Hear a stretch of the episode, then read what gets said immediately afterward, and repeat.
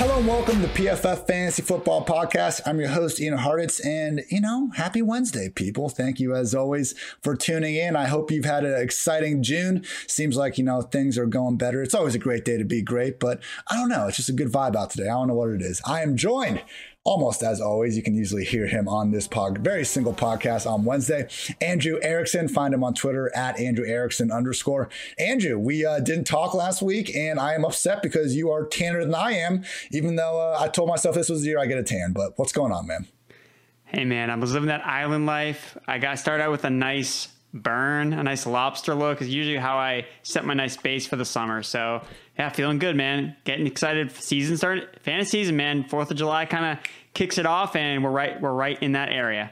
Yeah, I'm just different shades of pale at all times, but oh well, it's all good, people. You came in for fantasy football talk, and we have plenty to give you with that. So today's episode, I want to basically go through every single NFC team's potential wild card fantasy factor. We'll go through AFC next week. This is not necessarily a recommended fantasy target. It's just someone that Andrew and I think could be a wild card when evaluating the team's playing time situation. I think a lot more people are going to start getting their drafts in July and August. And we just want to remind you that these depth charts do consist of far more players than just the RB1 you'll see flying off in the first rounds. For example, for the Colts, I'm sure next week we'll talk about Marlon Mack and how he could have an impact on Jonathan Taylor. Should you draft Marlon Mack? Absolutely not. But he is someone that, might have a bigger impact on Jonathan Taylor's touches than you're thinking about. So whether or not you agree or disagree with that example, that's the goal here, just trying to give you guys something else to think about. So with that out of the way, Andrew, we're going to start in the NFC East with the Dallas Cowboys.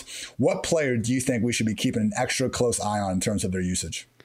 All right, so my guy is tight end Blake Jarwin. You basically look at Jarwin's season last year, and it ended basically before it started. He tore his ACL about 3 or 4 snaps into the Dallas Cowboys' first game, so we never got to see it play out, but he was a really popular late-round tight end option. I know I was pretty high on him entering the season, not as high as Chris Herndon, but that's for the AFC podcast. So with Blake Jarwin, the thing that we want in this Dallas Cowboys offense is that tight end role, because when Dalton Schultz took over that role last season, it saw a ton of usage. Dalton Schultz, it may sound surprising, but he finished 3rd in the NFL in routes run at the tight end position. So again, up with guys like Travis Kelce and Logan Thomas, I believe, are the only 2 tight ends that finished above him.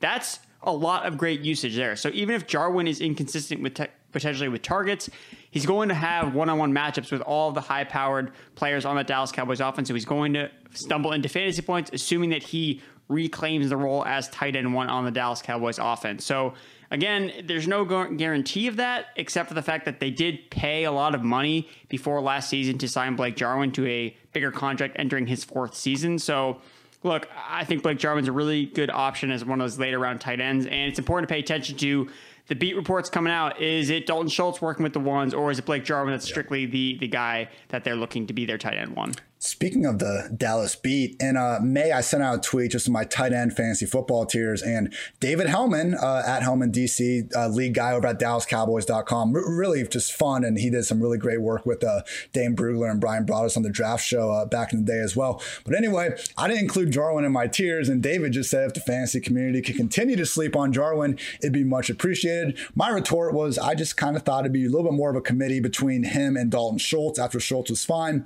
David's response: I just think Jarwin has a downfield element to his game that we didn't see from Schultz, though he did play well. Banking on anyone this offense is risky with so many mouths to feed, but I'm still way, way high in his potential. Exactly what you said, Andrew. Like, Schultz was fine, but Jarwin is like a legit seam stretcher that can make some big plays. CJ Uzoma, I think, and Jarwin are the 2 guys that got hurt really early on last year. Uzoma had that Achilles injury, though, which we know we just don't want to bet on. So Jarwin, I've been seeing the ADP creep up just a little bit, still not high enough to potentially get Dak Prescott's overall RB1. I had Tony Pollard written down. I don't think anyone's exactly sleeping on the guy.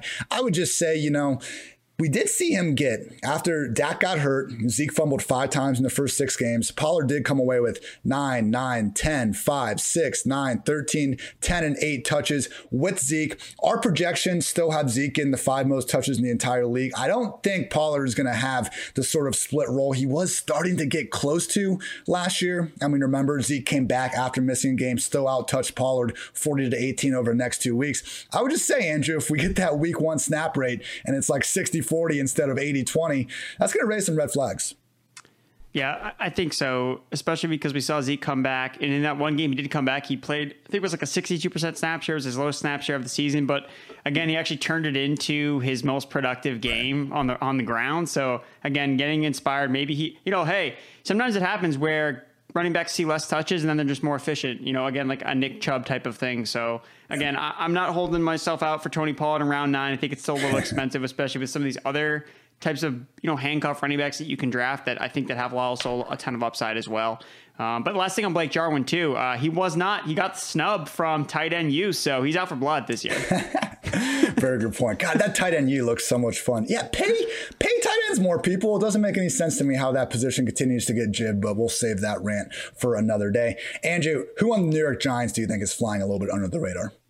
So this one was tough because, again, I think the entire offense as a whole is kind of just being slept on just because of the fact that they're just so bad last year. But you look the year before, again, you had Daniel Jones throwing for 24 touchdowns in 12 games. And this year or this past season, it regressed kind of like we all thought it would. So we're going to see things balance out a little bit. I don't think we're going to see them being necessarily nearly as bad as they were last year, especially with all the playmakers they've added. So someone that kind of stuck out to me on the bottom of the depth chart. So John Ross is on the New York Giants. Now you're speaking my language, Andrew. Let's go. John Ross is on the New York Giants. So again, this is still news to me as I was kind of diving into the depth chart.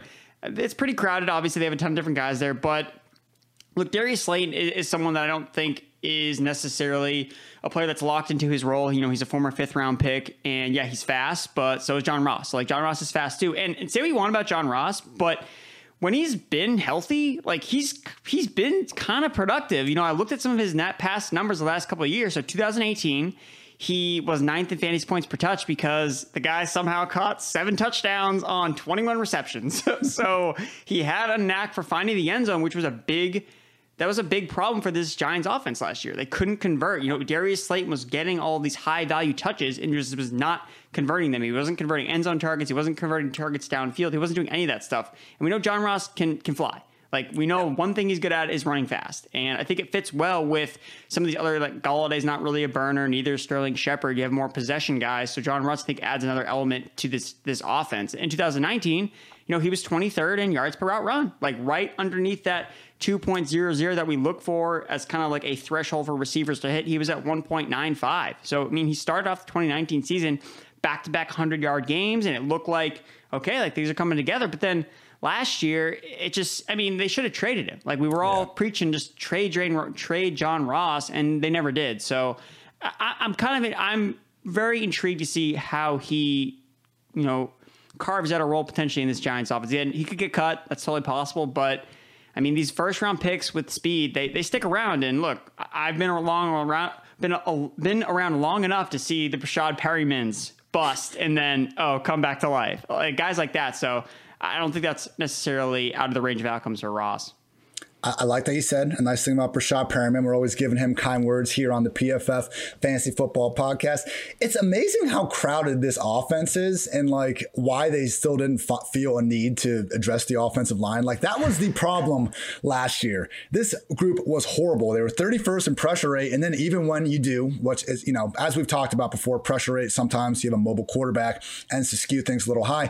Even if you go under 2.5 seconds, they're actually the worst offensive line in the league. And that's right where they're ranked in our PFF preseason offensive line ranking, dead last. We got Kenny Golladay, Darius Slayton, Sterling Shepard, John Ross, Kadarius Toney, Dante Pettis is on this team. I did not realize that until I was looking at the depth chart. Hell, we even got Kelvin Benjamin tight end experiment going on, and we're not focused on that because there's like 3 more things to talk about. It's a good point with Ross, and if he is going to be splitting field stretching wraps with Darius Slayton, it's just another kind of problem, another mouth we're going to have to feed in this offense. I'm on a similar page as you. I had Kyle Rudolph written down because like he signed a 2-year $12 million contract. That is not pennies. Like, that's a deal that says that you're going to be out there on the field a good amount, and don't take my word for it. Look at freaking Daniel Jones himself. Was it the Mets game or was it a Knicks game? They were sitting next to each other at a sporting event, Andrew. And if that's not all the, clarification you need, then I don't know what is, but I would just say, Evan Engram, I still see him like not as a tight end 1, but he's going like as almost a high end tight end 2. Do not draft Evan Engram, people. I just think, we named all those players, and the offense is still going through Saquon Barkley first and foremost. So Typically in fantasy football, if a team has two tight ends, they really don't have one. And I think that's what we're looking at with the Giants. So Rudolph, like, we all wanted him to be out of the picture so Irv Smith could play, but he's not awful or anything. He's actually made this. He's almost like Jimmy Graham. Jimmy Graham and Kyle Rudolph have an annoyingly long, highlight reel from the past 2 years of just red zone touchdown catches. He can still do his job, and they're paying him to do a pretty decent one. So Andrew, you're not in on Evan Engram, right? If you were before now, you can change your answer. No, I'm not. I'm definitely not in on Evan Engram. Again, they need reliable weapon. I mean, Evan Ingram's biggest problem, one of his biggest problems last year was just reliability. You looked at, he was one of the biggest underperformers. I looked at top five tight ends that led their teams in targets. And Evan Engram is one of the only tight ends to lead his team in targets and not finish as a top five tight end in that same season. So just a lot of underwhelming performances from Evan Engram. And of course, it would be a hell of a lot easier to get behind anybody in this offense if it wasn't Jason freaking Garrett being the one pulling all the strings. Moving on to the Philadelphia Eagles. Andrew, you have a certain wide receiver that I will say looked like the best wide receiver on this team last year. Yes, this was the leading wide receiver for the Philadelphia Eagles with 539 receiving yards last season. Travis Fulgham, weeks 4 through 8, he led the NFL in receiving yards. Again, he did almost, I think 80% of his receiving yards were through a 4-week stretch of just pure dominance, where I remember we were talking about him a lot, on the waiver wire. Is he legit? Is he not? And, PFF's 7th highest graded wide receiver over that time span. And then it just kind of fell off. We don't know what happened. There were some rumors that he just kind of stopped applying himself, and he kind of thought he was the guy that he would potentially be but as a 6th round pick or as a former late round pick, he doesn't have that. You still have to work hard. You still have to do those types of things. So Fulgham for me was interesting because we know that he's at least starting in 3 receiver sets. It seems like the Eagles are good with going away with the Greg Ward experiment because he actually led the team in routes run when Jalen Hurts was under center last year. So in 3 receiver sets, it's Smith, it's Rager, and it's Fulgham. I mean, Smith should be the leader in that. Rager, again, I like him a lot, but again, there's one guy that we've seen produce really at the NFL level, and his name is Travis Fulgham.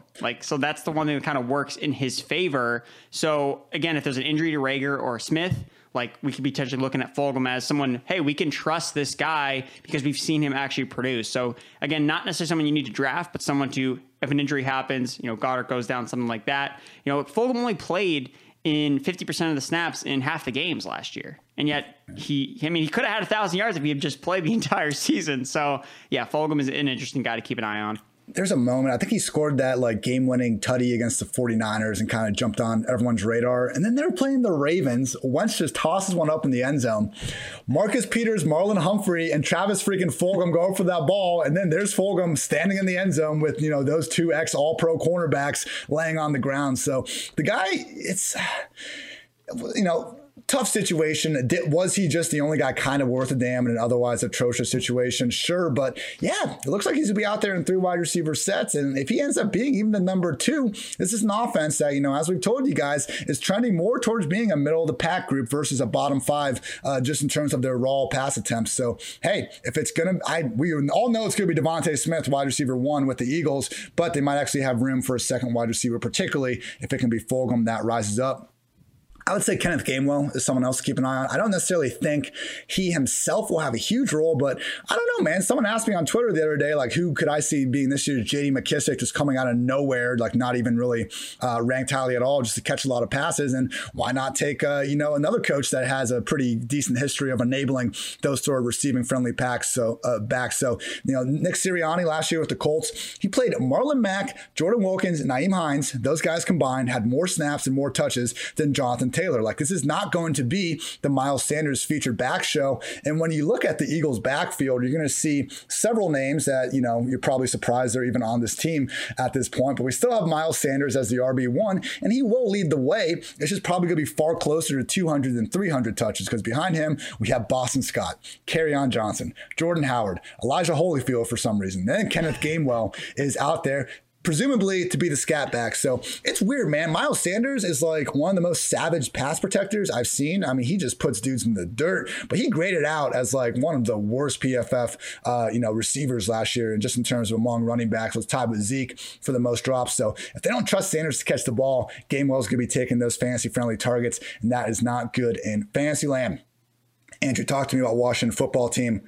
Maybe number 3 wide receiver, maybe number 4, Dyami Brown. Yes, I like Dyami Brown a lot. You know, he's the kid from UNC. He was a day 2 pick for the Washington football team. Again, that was his thing last year in college. Basically, what all he did at college was be a deep threat. You know, he was an elite deep threat at the college level. No player had more total yards or catches on targets of 20-plus yards downfield over the past 2 college seasons, and that fits really well with a quarterback like Ryan Fitzpatrick. You know, you look, obviously McLaurin could take the top off the defense. Curtis Samuel is better suited for, I think, a role a little bit closer to the line of scrimmage. I think that's probably how they might try to deploy him again. The last time we saw Curtis Samuel, like, getting a bunch of air yards, it didn't really work out super well with Scott Turner. It wasn't his fault. He was getting open, but I think that they envision Dyami Brown as someone that they're not going to necessarily pepper him with targets, but someone that can deliver a lot of big plays. And there's not really a lot of buzz around him, but the fact that he has a pretty clear path to the number 3 receiver spot. Again, Logan Thomas, like, how reliable is he going to be this year? Again, there's a lot more competition now in that offense. You know, he really thrived. Again, I mentioned it before. He led all tight ends in routes run last year. So is that same type of opportunity going to be there for him? Or are we going to see a little more splash plays from a Dyami Brown? Again, Ryan Fitzpatrick, I expect him to not necessarily go total gunslinger on us, but at the same time, like, he's going to take shots downfield. I think Dyami Brown is going to be one of the better guys that could definitely benefit from it. Kind of a crowded situation, but I'm with you. Like, why wouldn't the 3rd round wide receiver kind of rise to the top? We got Kelvin Harmon there, who's just a guy, I think. Cam Sims was actually pretty good after the catch last year, but I wouldn't say he exactly has a spot locked down. Adam Humphries is in this wide receiver room now. It makes sense if Dyami kind of wins that battle. Him and Josh Palmer are kind of in similar situations where they got the draft capital we wanted. They're in a passing game that we expect to put up some pretty decent numbers. We just don't have quite the, level of security we do with some of these other guys, and that's why they're going pretty cheap in fantasy drafts. So wouldn't say I'm worried about Curtis or McLaurin or even like Logan Thomas because of Dyami Brown, but he could be that guy, just in a, give him week. If we see those week 1 DFS prices and he's sitting around $3,000, like I'm betting he is, might be a good situation to take a stab on him. Quick note on Dyami, where he's kind of started popping off to me. I have a metric I made up called playmaker rate. Basically, I give 3 points for a run of 15 yards or a catch of 20 yards, 6 points for a touchdown, 1 point for a broken tackle. Let's see who the playmakers are. And in the draft eligible wide receiver leaders from 2020, number 1, Jalen Darden, who apparently has been tearing up Buccaneers OTAs for what it's worth. Number 2, DeVonta Smith. Number 3, Dyami Brown. Like you said, big play waiting to happen back in his college days. So like that call, Andrew. Let's move on to the NFC North now and start with the Chicago Bears. Talk to me about someone here. I'm looking at your list. Darnell Mooney again. So he's not someone that's super unknown. A lot of people are in on Darnell Mooney, but I had gone back and I had ranked the top receivers from the 2020 class, and Darnell Mooney was someone that the more I watched and just like looked at, some of the numbers with him, really the numbers don't really tell you a lot because the quarterback play was just so bad last year with the inaccuracy from Nick Foles and Mitchell Trubisky. You can't get a good sense of how good a player Darnell Mooney is from really anything of that the numbers are going to tell you. Like, again, like the Jalen Ramsey play is just unreal. He got Carlton Davis too. Yeah, like he's just doing this to like all these stud cornerbacks, and it's not. That's the thing. It's not hard to find. Like, it's one thing to cherry pick a highlight and be like, oh, here you go, like he's burning this guy. But no, he's like consistently doing it over and over again. He's jumping up and he's making a lot of huge plays. So Mooney for me, and the biggest thing that kind of stuck out to him, or at least that I noticed about him, one statistic that I kind of really like to bring up is his consistency, despite playing with one of the most erratic quarterback situations. He was one of just 2 rookie wide receivers last year, him and Justin Jefferson, to each have 2 catches in every single game they played. So he earned at least 6+ targets in half of his games. You know how many games Henry Ruggs had 6+ targets in? 0.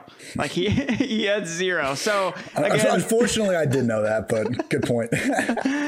So Darnell Mooney, I think that he has some sky high upside with Justin Fields potentially taking over at some point, you know, a hyper accurate quarterback. Again, Allen Robinson is still the number one, but I think that Darnell Mooney can thrive in the number two role, especially because there's really not much else. I mean, Cole Kmet is pretty interesting. I think maybe you might mention him, but it's really like pretty barren behind Robinson and Mooney. And then, I mean, Anthony Miller, like, are we done with this experiment here, or is he your guy? I'm waiting on Miller and Jimmy Graham to be cut. I'm not exactly sure what the Bears are waiting for, but I don't exactly know what's going on anything in Chicago these days. Yeah, there's no, I mean, we were talking about the Giants wide receiver room, all these names. This is like the anti-version of that. I mean, Demir Byrd is maybe going to be starting. Riley Ridley's there. Jester Way, Javon Wims. I didn't even know Jester Way was a thing until this moment in time. Marquise Goodwin's back from taking a year off and not making the Olympic team. So yeah, man, it's Mooney as the number two receiver for sure. My guy we need to worry about a lot, though, is just Tariq Cohen and maybe Damian Williams. So I'm not going to worry too much about the Montgomery thing. I would just point out, I found this cool stat today. Last year, David Montgomery scored the fifth most PPR points from purely receiving production among all running backs. It wasn't his end of season schedule, people. That helped. It was not having Tariq Cohen around. And only Kamara, McKissick, Hines, and Chase Edmonds had more PPR fantasy points from purely receiving production last year. And I'm worried that the nature of Tariq's targets are going to get in the way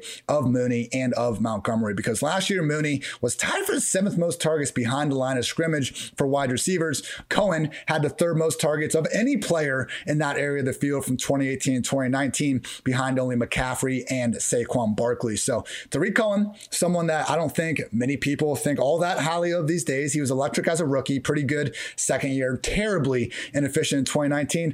Andrew, he is still the 10th highest paid running back in the league somehow, which is a testament to how little the NFL cares about their running backs these days, but also a potential testament that he is going to unfortunately continue to be more involved in this Matt Nagy offense than we would suspect. Have you been getting any shares to Tariq and Underdog? I've been fine taking some shots on James White and Giovanni Bernard when I'm going, you know, zero RB or anchor RB, whatever the hell we want to call these things. But I don't know. Like, I think Tariq could be annoying for other guys, but in and of himself, I'm not really buying him.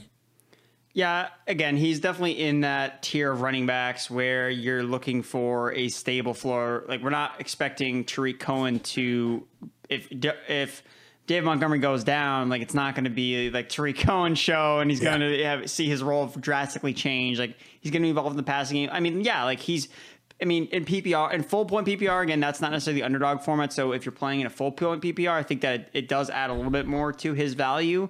But again, he still goes pretty late. So I've taken him in a couple spots, but mostly it's usually full PPR that I'll take a shot on a guy like Tariq Cohen. Fair points all around. All right, Andrew, let's move on to the Detroit Lions and week one, you know, target extraordinaire from 2020, Quintez Cephus.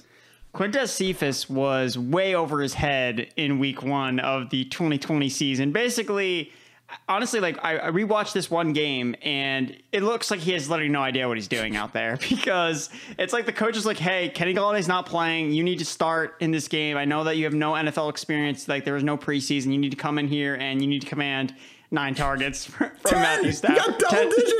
You need to command 10 targets from Matthew Stafford. And yeah, it was bad. Like, it was really bad. And unfortunately, it's like kind of stuck with a lot of, a lot of people that have played fantasy. Just, remember Cephus? Yeah, he sucked in week one when he got like 10 targets picked off the waiver wire, and then he was terrible the rest of the season. But what I noticed about him was he got progressively better as the year went on, and he actually finished the season really strong. His week 17 game was his highest graded game of the year, and he was beating guys left and right. You know, Matthew Stafford hit him for a touchdown, and you know, an interesting stat from the PFF Lions account, shout out to them, Quintez Cephus, highest passer rating generated among the rookie class last year when targeted, 120.4. So again, this Detroit Lions receiving corps is legit wide open. Like, we've heard Tyrell Williams can be involved. And chances are none of them are going to be relevant. It's going to be the tight end, and then the running backs are going to be involved. But I think that Cephus has kind of been a forgotten man for the most part, but he is coming back. He showed some growth over the year. And I don't necessarily think that we should just take Amon-Ra St. Brown. Again, another day 3 pick. These guys are both day 3 picks. I mean, Cephus has like a downfield ability to his game. He was a really good route runner coming out. That was kind of one of his better traits, you know, getting off the line of scrimmage. So that stuff usually translates. So I'm kind of looking at Cephas Better as my 18th round pick to take on one of these lines receivers instead of going, you know, round 13 for Brashad Perryman or Tyrell Williams or even St. Brown. I think that Cephas, his chance of hitting are probably just the same. So I'll just take him because he's way cheaper. Answer might just be no as a whole, but it's a good point, man. I know, remember right after the draft, I ranked Amon Ra St. Brown as like my wide receiver 5 just for this year, not in Dynasty. Chill the hell out, everybody.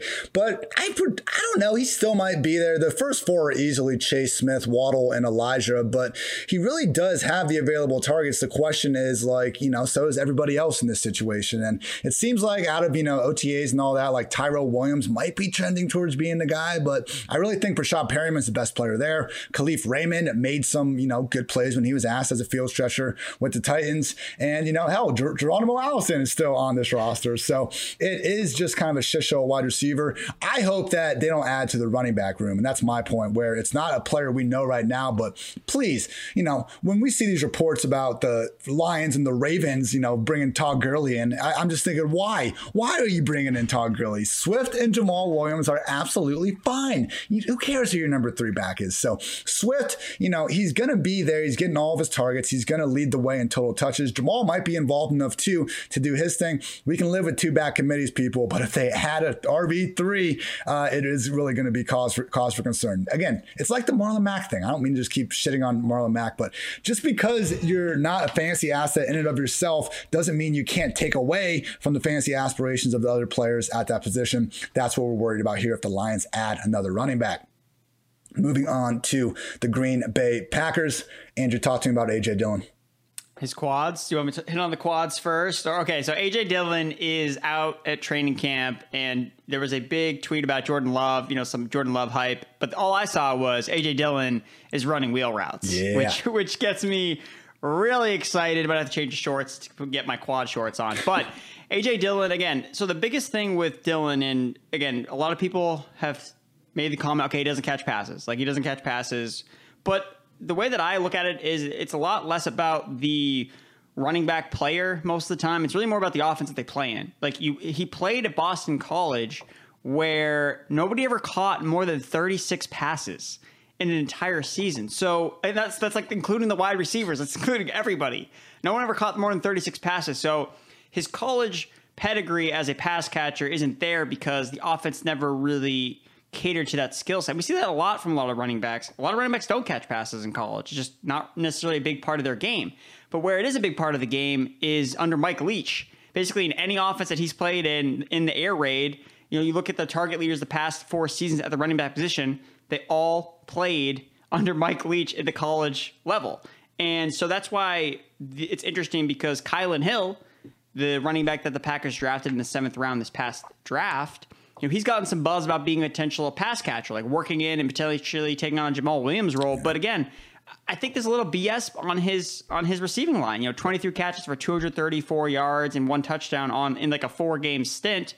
But he played in the Mike Leach air raid offense. I can almost guarantee you, if A.J. Dillon had played in the Mike Leach offense, he probably would have caught more passes than he did at Boston College. So I don't think we should discredit A.J. Dillon as a pass catcher until we really see it. I mean, he did catch basically all the targets he had in the NFL. And I think we're going to see him have a bigger role. I mean, Jamal Williams had a legit role on this offense in years past with Aaron Jones. They've committed to Aaron Jones. Maybe they don't necessarily want to run him into the ground. So I think that A.J. Dillon was really good last year on an efficiency basis. 15th PFF rushing grade, 5.2 yards per carry, 3.4 yards after contact, which ranks 7th in the league. And he led the league in missed tackles forced per attempt, 31%. So, I mean, I think Dillon is one of these guys. If you're in rounds 9 through 11, if you went, you know, again, like you mentioned, like zero RB, robust RB or whatever, I think that he's a guy I like targeting a lot in the 9, 10, 11 range, where I can be like, if anything happens to Aaron Jones, we can see Dillon have a bigger workload and even if anything doesn't happen to Jones, I think Dillon will still have potentially some standalone value. Yeah, and unlike some of these scat backs we've been talking about, if something happens to Jones, I think Dillon does have the potential to take the hell over. Jamal Williams did for a couple of weeks last year when Jones was out of the picture. Only other note I'd add is, you know, Tyler Irvin's a free agent still. He's actually not back, and he was usually used more as a wide receiver here, but we did see in week 9, Dillon was out, and I believe Aaron Jones was out as well, and Irvin managed to snag 16 backfield snaps. He is much more like, he's like the inverse AJ Dillon. This is like a receiver playing running back, and the fact he's out of the picture, man, and all they brought in was Kylan. I think they are looking to not feature AJ Dillon in the passing game, but at least not let that be enough of an issue to keep him off the field. You would like to think otherwise. Why else did you draft a guy in that case? All right, Andrew, Minnesota Vikings. I saw who you had. I'm going to lead off, though. It's Tyler Conklin, because a few people did not see the quote from Mike Zimmer. Irv Smith's season is on life support, everybody. This is from Mike Zimmer himself. Honestly, I don't think it's any bigger role for him whatsoever, talking of Irv. I think it's a bigger role for Tyler Conklin. He's kind of emerged as a guy that's moving upward. And with those two guys, we have a lot of weapons there. Irv always has been able to do what he's been able to do, whether Kyle was here or not. We're excited about these two young tight ends that we have here. The splits from last year when Rudolph missed time reflect this. It's going to be a two tight end system in Minnesota. And what did we just say earlier? If you have two tight ends in fantasy, you almost always don't have one. I have Irv down, man. And it's a situation where the talent's great. He's still, you know, I believe 23, maybe even 22. Like, his age is one of these, you know, growing urban legends up there, like there with, you know, Amari Cooper and the likes. But right now with Irv, I have him as my tight end 17 behind Gerald Everett, behind the Patriots, behind Ferkser and Troutman. I guess I'd still take him over Gesicki, Kmet, Ingram, guys with similar usage problems. But like, if you're in a one tight end, a redraft league like normal, I don't think you need to waste your time with Irv Smith. Great player. Buy low on Dynasty if you feel like it. I just don't think that role is going to be as big as we would all like it to be. Don't take my word for it. Listen to the freaking head coach.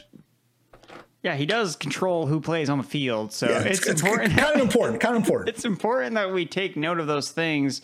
And look, we all wanted Irv Smith to be a thing. Kyle Rudolph left. We're like, okay, we look at the splits. Okay, there we go. But that was with the idea that he would see an increased role. But when you go back and basically look at the numbers, you know, Tyler Conklin did see an increased role when Kyle Rudolph missed time. He basically, the targets were even, the routes per run were basically the same. So you just have a tight end that's split down the middle. And, you know, if you combine them two, then okay, now we have like a tight end in fantasy we can use. But unfortunately, we can't do that. We can't just combine these two guys. So yeah, this was a tough one for me to find a wild card for it. Again, Tyler Conklin was something that came to mind, but I just wanted to bring up Amir Smith-Marset as well. So he's a 5th round pick for the Minnesota Vikings. Really good in terms of the workout metrics. But the thing is, again, like you mentioned, they run a lot of 12 personnel. Again, they ran 11 personnel at the smallest rate among all teams last season. So really, it's the tight ends, it's running backs, and it's Adam Thielen and Justin Jefferson. So again, basically, the hope with Smith-Marset is that it's an injury to Jefferson or Thielen. Guys like Olabisi Johnson and Chad Beebe are basically just Jags at this point. They haven't done a lot. And we did see, at least when Thielen did miss time, we saw Chad Beebe and Olabisi Johnson actually have season highs in terms of fantasy production. You know, they both scored over 16 fantasy points in that one game that Thielen missed last year. So there is some value to ISM if anything happens to Thielen, probably, because again, he's getting a bit older. He's had his fair share of hamstring injuries and things like that. So he's just someone to kind of keep in mind in case an injury pops up to one of the main starters. Hey, if I don't have to hear every single Vikings broadcast point out that Chad Beebe is Don Beebe's son, I would be very happy about that. Potential breaking news. Now, I cannot stress enough how unverified this is, everybody. A friend texted me from another friend. That's the type of source we're going with here. But just in the off chance that by the time this podcast is published, we get the real news. A friend of a friend is noting that Michael Thomas was supposed to get his ankle checked on, but wouldn't answer anyone's phone calls, including the head coach or GM, waited until he got back for OTAs, and reportedly, might need ankle surgery and miss 16 weeks. I don't know. I wouldn't put a ton of basis behind that. But if you hear that he is out 16 weeks and you heard it here first, and I was a hell of a lot more convincing when I gave that note. So I don't know, Andrew. Is that a segue into the Saints section right now? Not at all. I'm just wondering. Well, okay. We had the Jameis workout videos from the other day, and they said, I think it was like Traquan, Deontay, and Callaway were there, not Michael Thomas. I don't know, Andrew. That ankle injury, it's a problem maybe. So now we're going to get Troutman up into like the Kyle Pitts range of tight end rankings. Main takeaway here, people, draft more Adam Troutman. Please don't like run with that rumor. We'll see what happens. Maybe I'll even tell the pod to cut it, but we'll see. Anyway, one thing that is not a rumor is the PFF College Football Preview Magazine, which is out live on the site. It's for just $7.99 with a PFF College subscription. It's complete with 600 pages of analysis, best returning players for all 130 teams, advanced scheme breakdowns, strength of schedule, win projections, and much more. Again, that's available with any PFF College or a PFF Edge subscription. Get it now for less than $8. I was checking out my Ohio State Buckeyes section last night. Chris Olave, #1 separator in the NCAA. I'm not surprised. It's what the film told me, and I love when our college football guys, Seth Galina and Anthony Triash, can back up what we see on film with the numbers, all that and more in the PFF College Football Preview Magazine. Okay, with my brilliant transitioning skills, we're going to go to the NFC South. Not starting with the Saints, though. That's not the alphabetical order, Andrew. We got to talk some Atlanta Falcons and specifically Olamide Zaccheaus, potentially, maybe? Olamide Zaccheaus. Oh, Zaccheaus. Damn it. I think it's Zaccheaus, yeah. Okay. I just call him the Wizard of Oz, though. I think that's honestly the best nickname for him. Did you come up with that? No. I don't know. I mean, yeah, whatever. Hey, it's yours now, so. The Wizard of Oz, Olamide Zaccheaus. So basically the thing with him is the Russell Gage hype train has, I think, left the station too early. Again, Gage is really just a slot receiver. He needs a lot of targets to put up big numbers. And at least what I saw last year, looking at the splits, when we actually looked at Zaccheaus playing in games without Julio Jones, you know, in the 3 of the 4 games he played, he was really good in those games filling in for Julio Jones. He averaged 11.8 fantasy points per game. And when you actually break down the 4 games that he was actually playing full time, getting a full snap share without Julio Jones in the lineup, he was actually outproducing Russell Gage. So this seems to have gotten lost in translation between, you know, breaking down the Russell Gage splits with and without Julio. And people are just looking at, oh, no, Julio, okay, insert Russell Gage. But, like, guys, like Julio Jones leads the NFL history, like all NFL history in terms of receiving yards per game. Like, you don't just replace that guy with a slot receiver.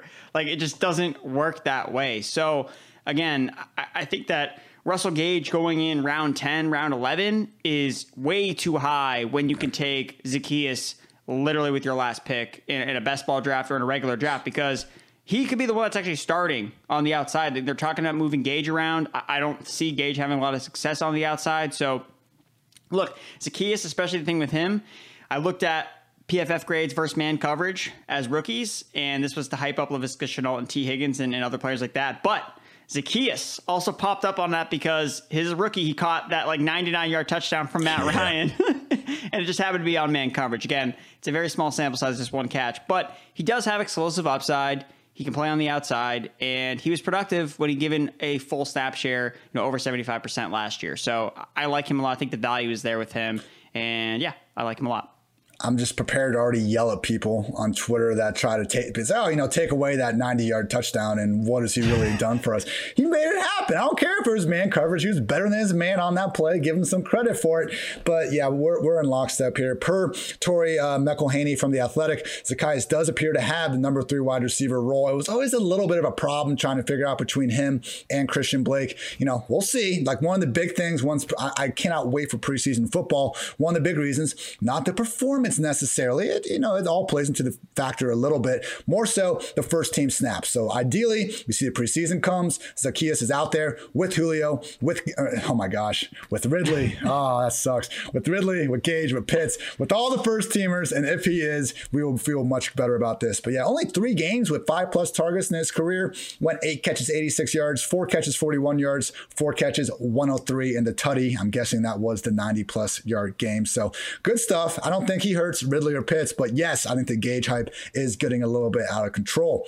Now, moving on to the Carolina Panthers. Andrew, talk to me about Dan Arnold and my namesake, Ian Thomas. Man, it's really hard to pick between these two players because Ian Thomas, I wrote about, you know, early on in free agency as a potential buy low candidate because I thought, look, man, the opportunity was here for this guy. He was 10th in routes run last year at the tight end position.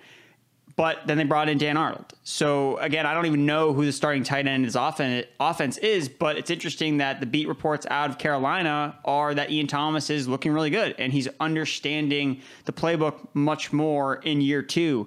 Again, it said that he struggled with learning it over Zoom last year, and that shows based on his production last year because it was terrible. I mean, you can't make up his 0.31 yards per route run, 108th when you finish 9th in the NFL in routes. I mean, he ran 468 routes and he did literally nothing with them. I don't even know how it's even possible, but they are looking for someone to, Matt Rhule actually specifically said this, they're looking for someone to take over the middle of the field where Curtis Samuel operated last year. And look, we've talked about Sam Darnold ad nauseum on this podcast, you know, never really saying good things, but I have something good to say about Sam Darnold. Oh, here we go. Listen up, people. And I can't lie about it because I looked up the numbers, and look, Sam Darnold, since 2018, basically since the end of the NFL, targeting the tight end position. Again, this is why we liked Chris Herndon, people. Like, there were numbers to back it up. So since 2018, targeting the tight end position, number 4 in adjusted completion percentage, 7th in passer rating, 13th in PFF passing grade.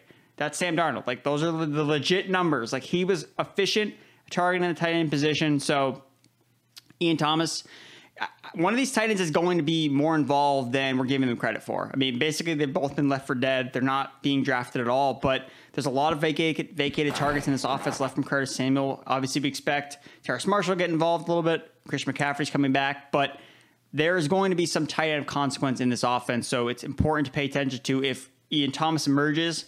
He's someone that's going to be interesting. He's an athletic tight end. I mean, both of these guys are athletic. Dan Arnold's a former wide receiver, and they drafted Tommy Tremblay, who really profiles more as a blocking tight end. So I figure that he's going to probably operate in that role where we're going to get one of these tight ends operate as the main pass catcher. So right now, no one is drafting either of these Carolina tight ends, and I'm not so sure that should be the right process.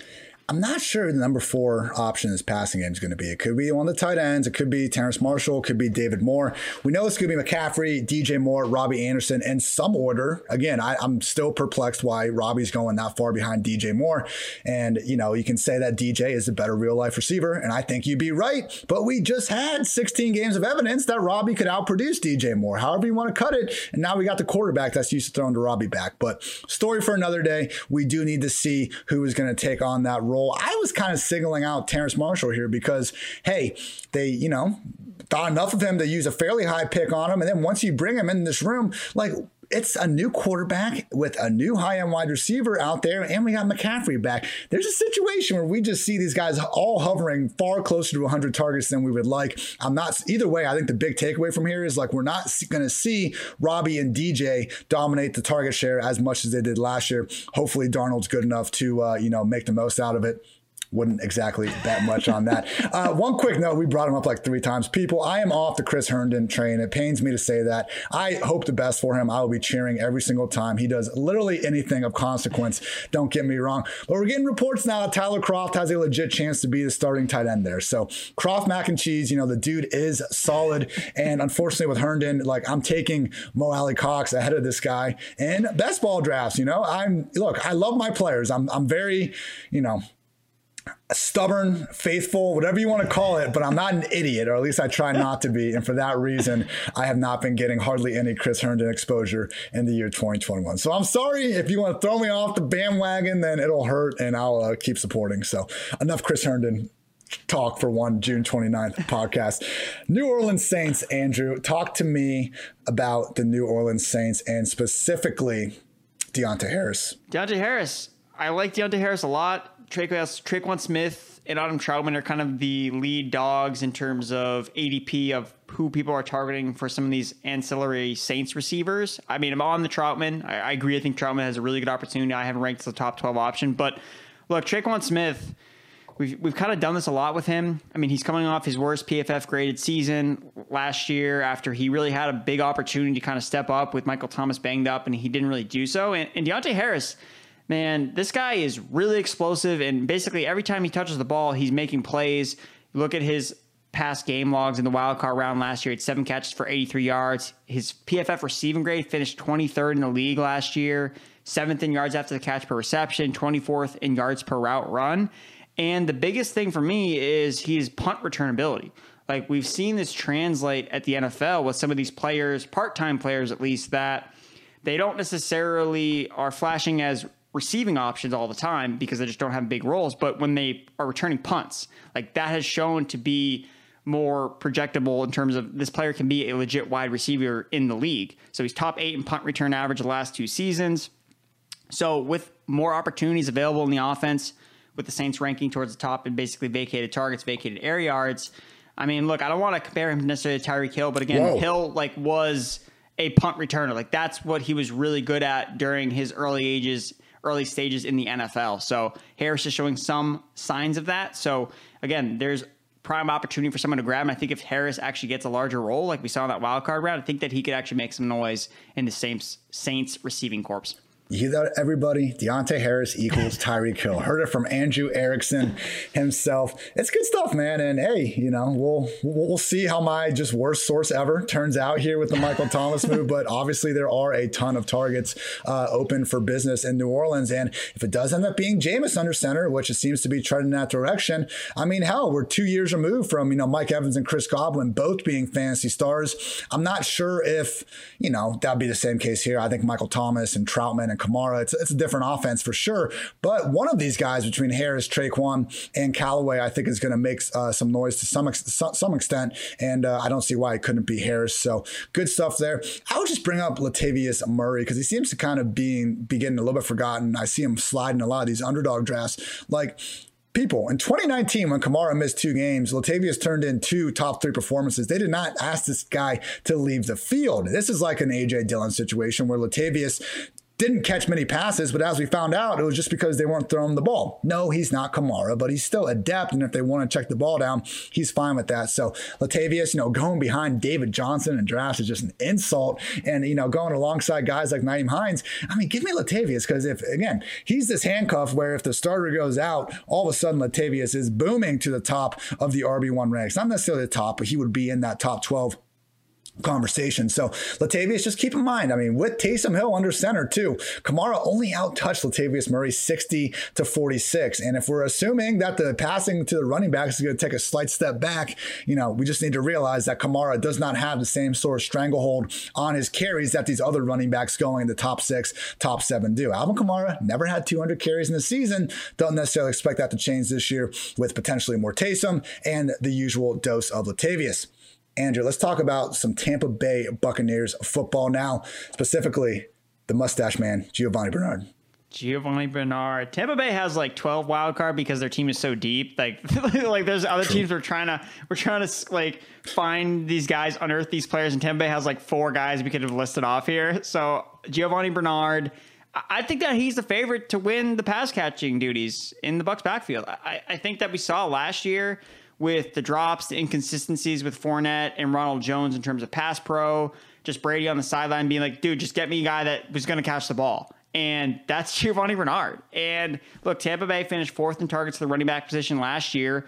It was really the driving force behind Leonard Fournette's fantasy finish during the playoffs. It was basically what Lombardi Lenny was him out of the backfield, like catching passes. Ronald Jones was clearly the better running back on 1st and 2nd down.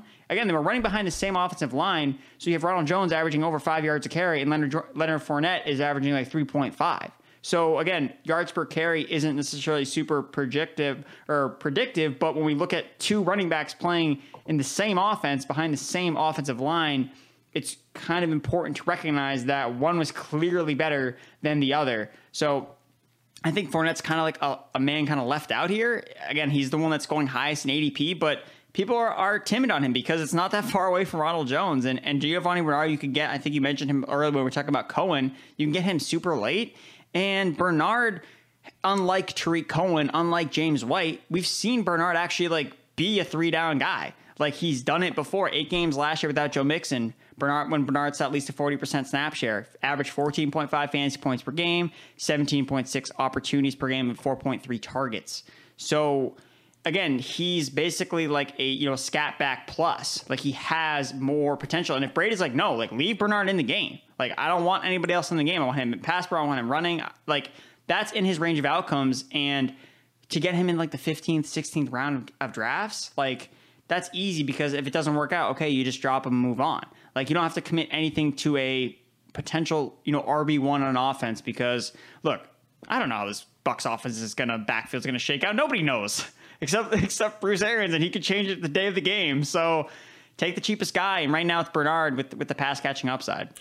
I guess Keyshawn's the cheapest guy, but I'm with you. I don't. Why dude, they hate him, dude? Yeah, no, that's what I'm saying. Why would you even bring in Giovanni Bernard in the first place if you felt good with Keyshawn? So I am with you, and this is a quote from Bruce Arians that on June 10th, you know, freaking 19 days ago. I know fantasy doesn't like that, but those two guys, I mean, Rojo is one of the best runners I've been around. Lenny had that great run in the playoffs. He showed what they drafted him for in the top five. So we're blessed to have this group of backs with Keyshawn and Gio. It's a hell of a group. Article titled Bruce Arians won't please fantasy football players. Bruce usually does the opposite. Usually he's like, I want all of my running backs to get dozens of touches every single week. Now he's actually seemingly, knock on wood, being honest about there being a committee on the rise. And it would make sense. I mean, Rojo was the worst receiving back in the league last year in terms of PFF receiving grade. And Leonard Fournette was not too far behind. Rojo was a significantly better rusher. Man, at the end of the year, he had COVID. He had a broken finger. He had a calf issue. Like, it's no wonder he couldn't get going in the playoffs. Credit to Fournette. He was fantastic in those four games. He's going to still be involved. But yeah, I'm taking Rojo above Fournette because Lenny is the one that needs those targets. Rojo should still have a lot of the early down work. I would point out, and you said it, man, like we could have talked Scotty Miller, Tyler Johnson, even Darden's been making noise. Yeah. I would say, though, O.J. Howard is someone that should be. I mean, look, I'm taking O.J. Howard over Chris Herndon as well. Like, let's just keep on bashing my guy there.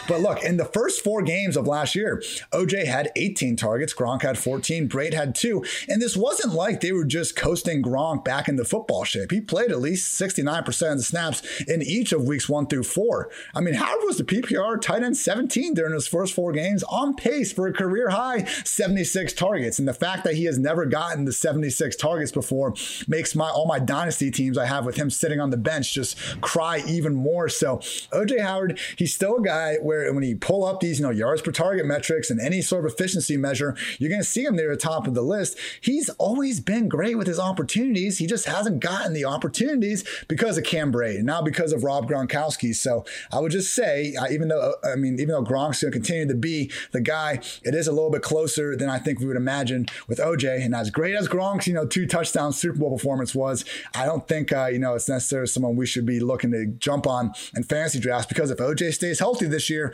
I think we're going to see much more of the 2 tight end system they presumably wanted to run last year.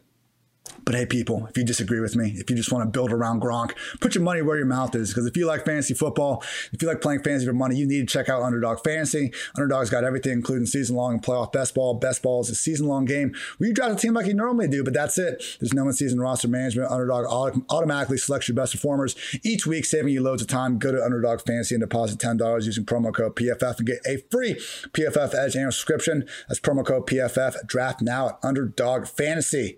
Andrew, when's our next scheduled stream for that? Do we have one? Yeah, every Thursday we'll be back on it. Thursday. Okay, I will do my best to be there this week. I will not be on the beach, so that shouldn't be a problem. Maybe we can even throw in some extras in between. Yeah, we'll tweet that out, everybody, but it's a good time. And seriously, even if you're not, you know, a complete fiend and planning on doing, you know, hundreds of these things throughout the summer, like some people out there, it really is, you know, I think it's more helpful to do these than mock drafts. I remember back in the day when before my, you know, season-long league we get going, you want to kind of figure out what's going on. If you haven't been studying it all off season, just take again, $10, promo code PFF. You get some awesome PFF stuff and then go enter a couple $3 drafts. You might just win some money. And more importantly, you'll get a good feel for the landscape where guys are going before you enter that home league with your friends. So again, Underdog Fantasy, promo code PFF. Absolutely love it. Andrew, we have reached the final division, the NFC West. And we're going to start things off with the Arizona Cardinals. Give me the guy we should be, you know, kind of worried about. I need a better topic for this overall podcast. I hope people kind of understand the point, but, you know, give me your wild card. We'll go with that. So James Conner, I think that he makes sense as a wild card player here. He's not necessarily talked about or viewed as a starter in Arizona. I think that Edmonds will lead the team in carries. I think that he'll be the main guy when it comes to the running back touches, but I'm terrified that Chase Edmonds is going to get just these bloated touches that don't have any fantasy value attached to them. Like, I'm afraid it's going to be in between the 20s, and he's going to lose out in pass game work to some of the receivers that they've added. and the goal line. Like, that's the biggest thing is goal line work. And there's no evidence whatsoever that exists on planet Earth that says that Chase Edmonds, who has one goal line carry in his entire career, is going to get work at the goal line over Kyler Murray, number one, or James Conner, who has 32 carries inside the 5-yard line over the past two seasons or since 2018. So for me, that's a huge red flag with Chase. I mean, I haven't drafting basically no Chase Edmonds because I just see all of these paths where I don't know what his receiving role is really going to be. I don't see him getting work at the goal line. I have concerns with a mobile quarterback, and I mean Cliff Kingsbury. What's his role going to be as Chase Edmonds? Again, he's not a guy that's been built like a 3-down like running back. I mean that picture came out. And I was like, oh my gosh, should I move him in the rankings? Because it was straight fire. Like the picture was awesome.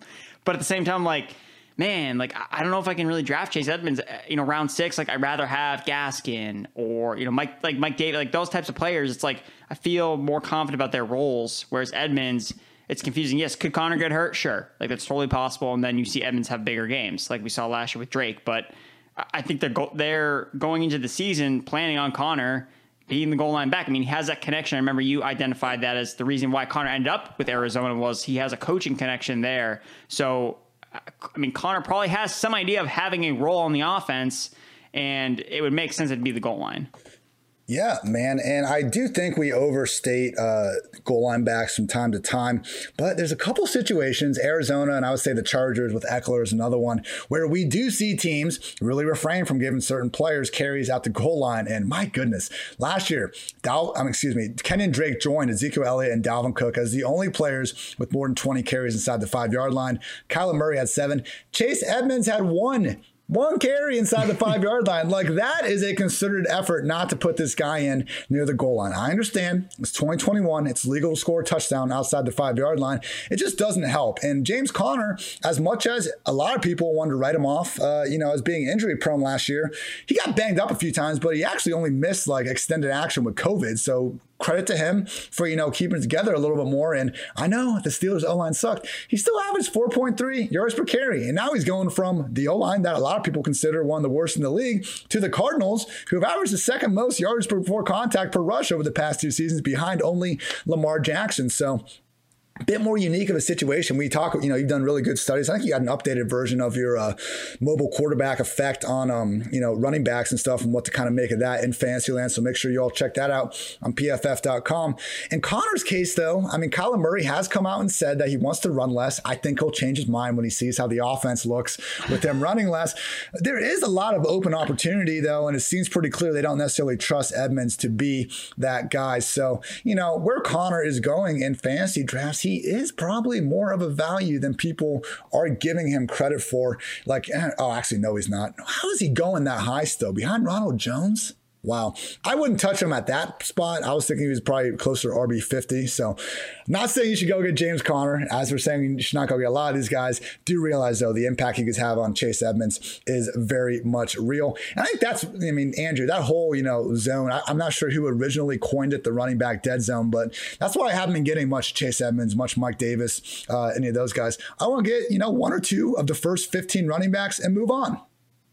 Yeah, exactly. I want to lock and load these running backs that I know I can project for 20 plus touches in a week. Yeah. You got great wide receivers in that range. And two, with the RB dead zone thing, it's been less about, it's like less of the, you know, DeAndre Swift archetype players. It's more of the, hey, this running back is the starter, like, by default. Yeah. Like, it's not these running backs that, okay, like, you know, Swift has a couple of like things you could pick at with, same thing with like a Dobbins. Like, they're not bad player. Like, we don't know how good Chase Edmonds is in like a full-time role. Like, we've seen him like spurts here and there, but at least we saw Swift like be a full-time player and be really effective. And same thing with Dobbins. So like, even though, I mean, it's like rounds 3 through 6 or whatever, that's the dead zone. You got to look at the archetypes of players. It's usually like the veterans who have kind of hung around and are just kind of like gotten the role because no one else took it from them. Basically, it's kind of like those are the players that you need to have a little red flags about. Mike Davis, Myles Gaskin. I don't disagree with their rankings. I'm actually, I think, a few spots ahead of Mike Davis compared to consensus. The problem in these drafts, and again, just go do a couple of underdog and you'll see what I'm talking about. Like running backs, we're seeing like almost 15 running backs, more than that, fly off the board in the first two rounds. And a lot of people, I think, panic when they haven't had their running back yet. So they're kind of reaching on this group instead of taking, the top 10, top 15 wide receiver that's still available. So yeah, for me, we'll have more specific stuff throughout the summer. And you can, again, check out our best ball draft kit. We have strategies for you with every single round. Would just say though that, to be careful about reaching on one of these running backs where we don't have quite the same certainty of a role as we might with an alpha wide receiver going in the same spot. Andrew, it's time to talk about one of the sexier teams this whole offseason, the Los Angeles Rams. We got Matthew Stafford under center now, and you want to talk about the potential number 3 wide receiver, Van Jefferson. Van Jefferson, look, he may not be the number 3 receiver by week 1 because Deshaun Jackson's going to have his weeks. Like, he's going to have a 100-yard game probably week 1, but look, Deshaun Jackson has 23 catches over the past 2 years in 8 games, several of which he's left with due to injury. So I'm not holding my breath that Deshaun Jackson is going to play the whole season or he's going to be a situational player. Whereas Van Jefferson, I think, can really step in and be a focal point in this Rams offense. You look at their team last year with Josh Reynolds. He was the guy that led the team in air yards and in deep targets last year. We saw Van Jefferson play that role towards the end of the season when he actually led the team in receiving yards in the last 2 games that he played. So he had flashes here and there when he got a role to play in the offense. So I like him a lot. Again, they drafted Tutu Atwell, which I think has gotten people off of Van Jefferson a bit. But look, man, Tutu Atwell is 155 pounds, soaking wet. Don't be concerned about him. He's really more of a gadget-esque type of slot player. Like, if anything, I think that we're going to see Robert Woods probably have less rushing attempts than we usually do. I think that we're going to see Atwell kind of use more in that role. Again, they're probably going to have to make it a little bit more unique because it's going to be a tell if Atwell's just out there just to take a carry.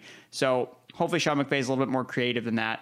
But as a actual traditional wide receiver, I think that Van Jefferson is going to be another player that works out on the perimeter because Robert Woods and Cooper Kupp play in the slot a lot. They both play in the slot a lot. So I think as a legitimate outside wide receiver, I think Van Jefferson can actually be the guy. Not to say that he can be, Matthew Stafford's Kenny Golladay or Marvin Jones, but again, like, he has a skill set that's different than all of the other receivers on this team that I think makes him more unique and someone to worth drafting. And what are your later picks? I like the call, man, because I'm not finding myself getting a lot of Robert Woods and Cooper Kupps. I just feel like even though they're still good, I have some concerns. I don't see Woods getting the same sort of rushing targets. And if you look at how they used him, he doesn't get deep balls. Maybe that was because Jared Goff was there, but he's also never quite been that type of receiver. They kind of have different priorities in the red zone. And the Cooper Kupp knee stuff that keeps going on, man. I mean, he was talking about his injury that happened last year that caused him to miss the game against the Packers in the playoffs. And he's like, I think we had, 12 to 15 needles put in my knee that week. He's talking about how he feels great now. It's like, all right, bro, I'm happy you do, but it's just a little bit concerning. So when they're going there alongside like the Tampa Bay receivers and the Cincinnati receivers, I'm just kind of been looking elsewhere. So I like the idea of buying a little bit lower, still getting a good part of an offense in a situation that I think will put up points, even if it's through, a few guys that we're not used to seeing. Andrew talked to me about the San Francisco 49ers, and I believe we nailed this one together. For those that don't know, Andrew sent me a list of his players before I put mine together, which is great. We're trying to, get some different viewpoints here in the PFF Fantasy Football Podcast. None other, ex-Giants running back Wayne Gallman. Talk to me. I was drafting a lot of Jeff Wilson in best ball before he tore his knee up. I don't even remember what he was doing. It was something preposterous. And the thing with Wayne Gallman is if you were in on Jeff Wilson, which a lot of people were because he had a decent ADP, like people were drafting Jeff Wilson, you should be in on Wayne Gallman because I honestly think they're just replace a player. Like, okay, take out Jeff Wilson, insert Wayne Gallman, because that's what Wayne Gallman was last year for the Giants. He was a goal line monster. Like, he was a de facto running back 2 in fantasy football last year for the New York Giants. He scored a ton of points. He was the RB10 from week 7 through 13, averaged 16 fantasy points per game. And because he was averaging a touchdown per game. And if you look at last year with Jeff Wilson, when he had his monster weeks, it was because of red zone usage. Like, he was getting a ton of usage at the goal line. And when Wayne Gallman first signed with the 49ers, like, the announcement was, okay, like, he's the running back 2 on the team. but nobody seems to care whatsoever because it's Mostert and Trey Sermon that are the top two guys, and I agree with that. But Wayne Gallman, if I don't draft him, nobody does. Like that's what's happening with him sometimes. So I've drafted him in the 15th round sometimes, and I realize, oh wait, I can just wait till the 18th round, 19th round, because nobody seems to want to draft Wayne Gallman on their team when he showed last year that he can be a red zone monster. And we know that this offense just scores fantasy points wherever the running back is. And we also know that this offense puts running backs in situations where they get hurt. They have to take contact. And look, I just think that it's a really easy bet to make on a guy like Wayne Gallman at the end of the round. I think that's it, Ian. Yeah, Andrew. All right. I love Trey Sermon. Love what he did for Ohio State. He seems like a great player. How he's getting this, he's the one guy not injury prone here is ridiculous. Literally the last time we saw him play, he got one carry against Alabama and suffered a bad shoulder injury. It took him really until the last 3-4 games of that year to even beat out Master Teague. Nothing against Master Teague. He's a good running back in his own right. He had to leave Oklahoma because it wasn't working out there. Hey, Shanahan used a 3rd round pick on Sermon. I'm in on the guy. Just realize it's not like he's walking out there starting week 1, getting this workhorse role. It does seem like, per Matt Barrows from The Athletic, that Gallman is the RB2 right now after Wilson went down, and he probably should be, man. So he's making less than $1 million. If Sermon outplays him in training camp, I'm not saying Gallman's necessarily going to be absolutely the RB2, but look, man, we've had this conversation for the last 2 decades about the Patriots backfield. When in doubt, pick the cheapest guy. Right now, Wayne Gallman is absolutely the cheapest guy. The disparity between him and everyone else, far too high. I would still take Raheem Mostert over Trey Sermon, just on the year, because the biggest bounce back I get to that is they say, all right, we'll have fun in week 6 when Mostert is hurt. If your worst reason for not drafting a player is because he's, going to be hurt by your, just Nostradamus injury predictor teller, maybe rethink that and consider taking the discount that we're getting on these guys. Andrew, we have reached team number 16. Good 75 minutes in this podcast. Thank you, as always, for everyone sticking around. Talk to me about the Seattle Seahawks. Gerald Everett, tight end for the Seattle Seahawks. They need a number 3 pass-catching option. They have DK Metcalf. They have Tyler Lockett. They drafted Eskridge, who I'm kind of lukewarm on as a prospect. He's a little bit older, which I don't necessarily like, so we'll see. I think that he's also dealing with some type of injury, too, that he had to deal with in minicamp. So Gerald Everett has the connection with the offensive coordinator. The offensive coordinator was literally with him with the Rams when they drafted him. So there is a connection there. The Seahawks have a ton of vacated end zone targets. Okay, Gerald Everett, 6'3", tight end in the red zone. That's what we want. And Russell Wilson, most of his pass attempts go to the end zone. Yeah. And it's not like we've never seen Russell Wilson produce top tight end fantasy production. We've seen it multiple times. Greg Disley, top 5 tight end 2019 until he got hurt. Jimmy Graham caught 10 touchdowns in 2017, and he was a top 4 tight end in 2016.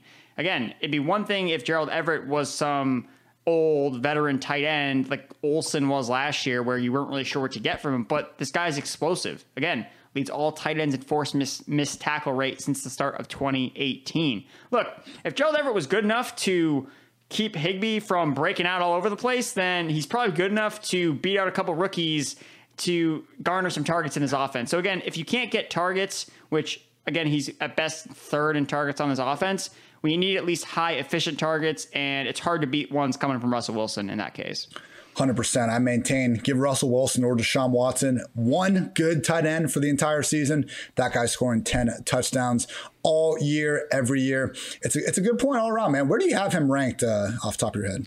Gerald Everett, I'm pretty sure I think he's in my top 15, but he's someone that is not, he doesn't have a very high ADP. He's one of Troutman has kind of definitely gone up a lot. A lot of people are talking about Troutman, but not enough people are talking about Gerald Everett, who I think, honestly, it's probably some pretty similar range of outcomes. Again, you just want to stay out of the middle of the tight ends. That's the main thing. You either draft one top 5 or draft one 12 through 20. Also have to point out, new Seahawks offensive coordinator Shane Waldron was formerly the Rams passing game coordinator with Everett. So that's another nice little, chemistry we got going on there. I have Everett as my tight end 16, so just about where you are, right behind the Patriots tight ends. I do think that maybe, if there is going to be a team that uses them right, it's probably going to be one of the only two teams we've seen actually do that over the past decade. But yeah, I take Everett over Irv Smith, over Mike Gesicki, over Cole Kmet, over Evan Engram.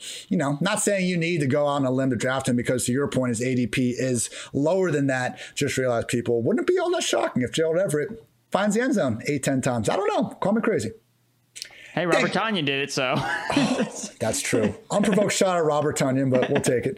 That's going to do it, everybody. Thank you, as always, for tuning in to PFF Fantasy Football Podcast. We have some cool stuff on the horizon. Andrew and I will be blurbing our hearts out this week, getting the Fantasy Football Draft Guide ready to be published. That should be out early, mid-June. Believe me, I'll be barking about it on every single podcast once it is, so stay tuned for that. Andrew, what else are you working on in the meantime?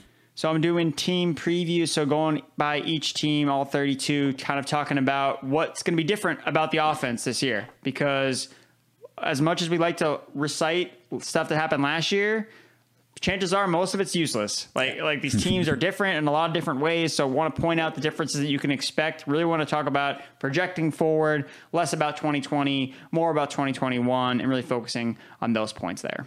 Got to be careful about that, and that's not you, just as everyone, me included. Like, we can't just take the 2020 end of season rankings and push them to 2021.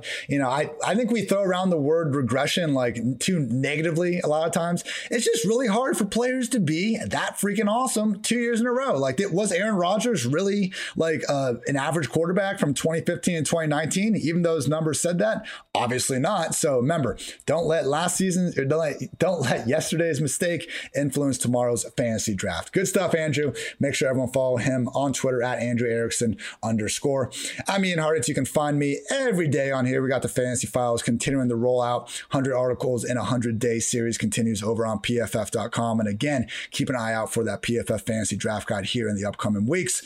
That's going to do it, everybody. Thank you again for tuning in to PFF Fantasy Football Podcast. And until next time, take care.